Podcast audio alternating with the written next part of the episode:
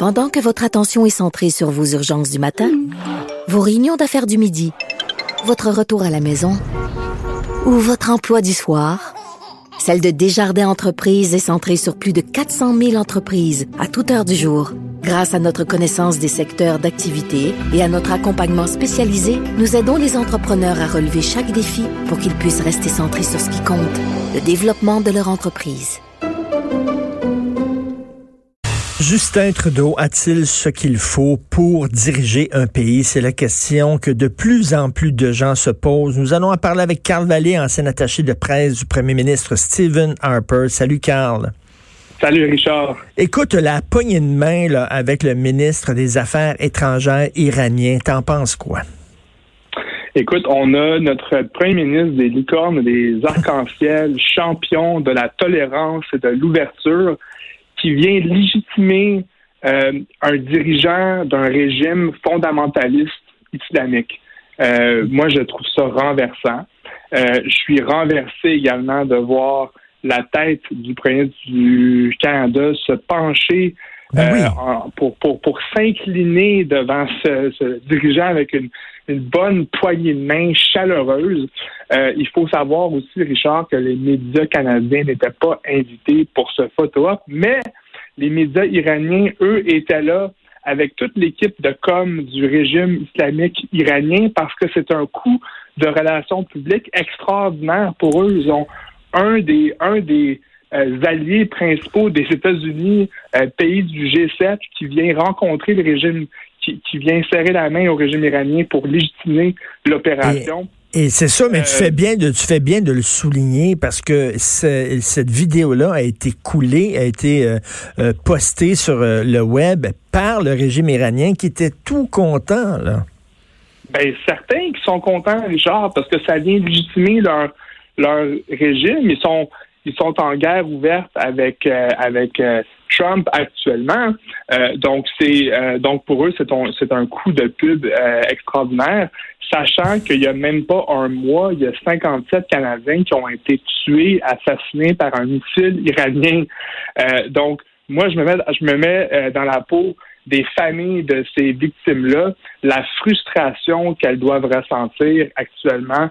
Euh, il y, a, y a probablement même pas de mots pour, pour ça.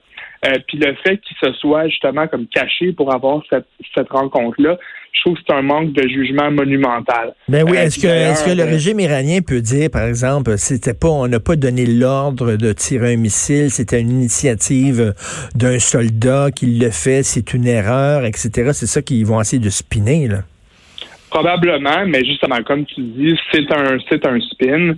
Euh, ça demeure euh, ça demeure un régime avec lequel on a très très peu d'affinité euh, au niveau des au niveau des valeurs. donc, je, je, ne comprends pas pourquoi quel était l'objectif de cette rencontre-là. Ou si tu pour tenir ce genre de rencontre-là, soit franc et direct. Moi, je prends l'exemple de M. Harper, qui a été forcé de serrer la main au président Poutine en 2014 euh, parce que c'était dans un forum international, je pense que c'était au, c'était au G20, euh, puis il lui a dit euh, sortez de l'Ukraine, M. Poutine, dans les yeux. Donc, si on est pour forcer une interaction, au moins, est-ce qu'on peut dire les vraies affaires?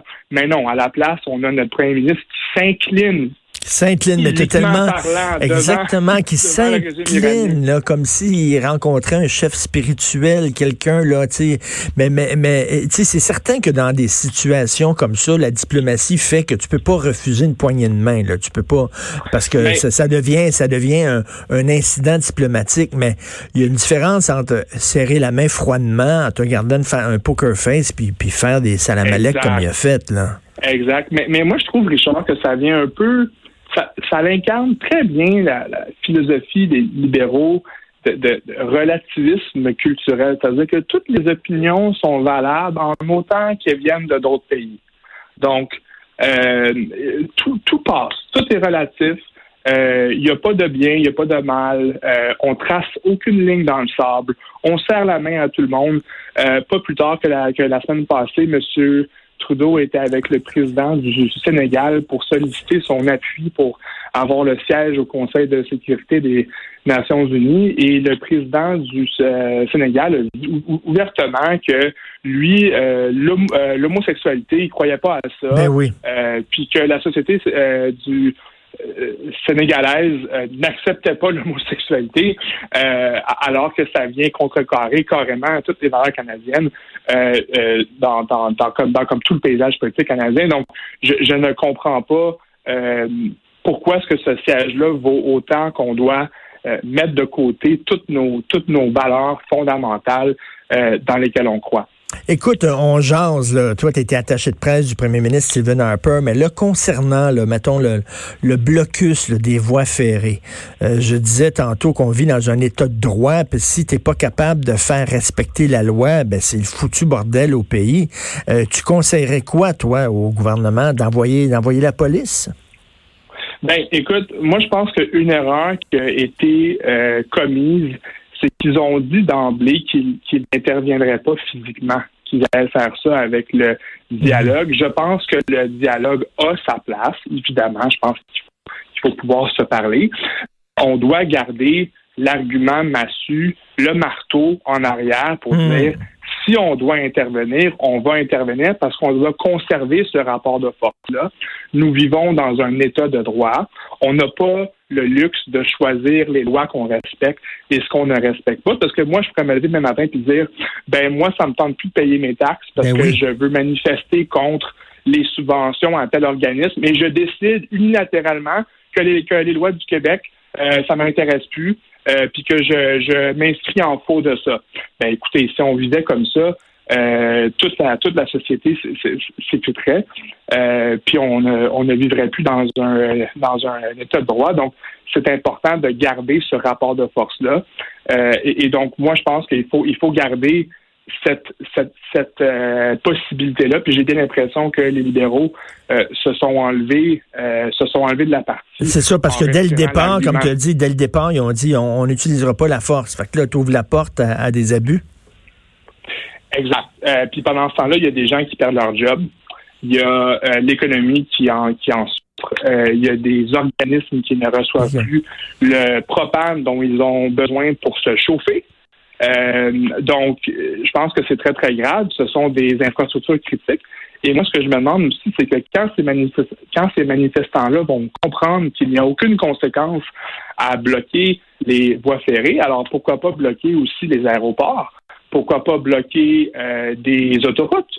Pourquoi pas bloquer? Puis là, ça ben s'arrête tout ensuite. Et à quel moment euh, est-ce qu'on dit ça suffit, puis on les et, et, on les retire physiquement et on dit on va vous parler mais c'est pas vrai que vous allez faire souffrir des millions de Canadiens, faire perdre des milliers d'emplois.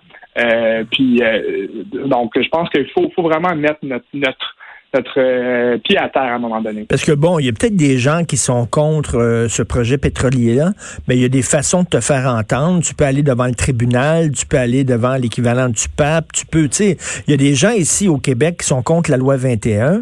Ils bloquent pas les autoroutes, ils bloquent pas les ponts, ils vont aller devant les tribunaux, puis ils vont demander aux tribunaux de, d'agir et de trancher. C'est comme ça qu'on fait dans un état de droit.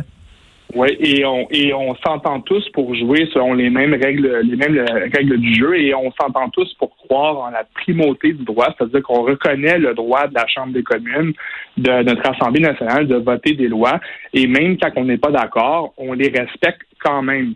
Puis soit en pensant aussi, Richard, c'est important de dire que euh, la première nation qui est ultimement concernée, qui est à, qui est à l'origine de tout ce débat-là, ils sont en fait fortement en faveur du projet.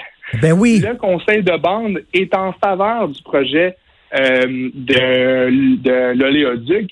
Euh, et donc, il y a une infime minorité de cette nation autochtone-là qui est instrumentalisée par une certaine gauche radicale qui veut faire passer son agenda de décroissance, euh, qui sont hmm. contre tous les, qui sont contre le, qui sont contre même le, comme, comme le principe même du développement économique.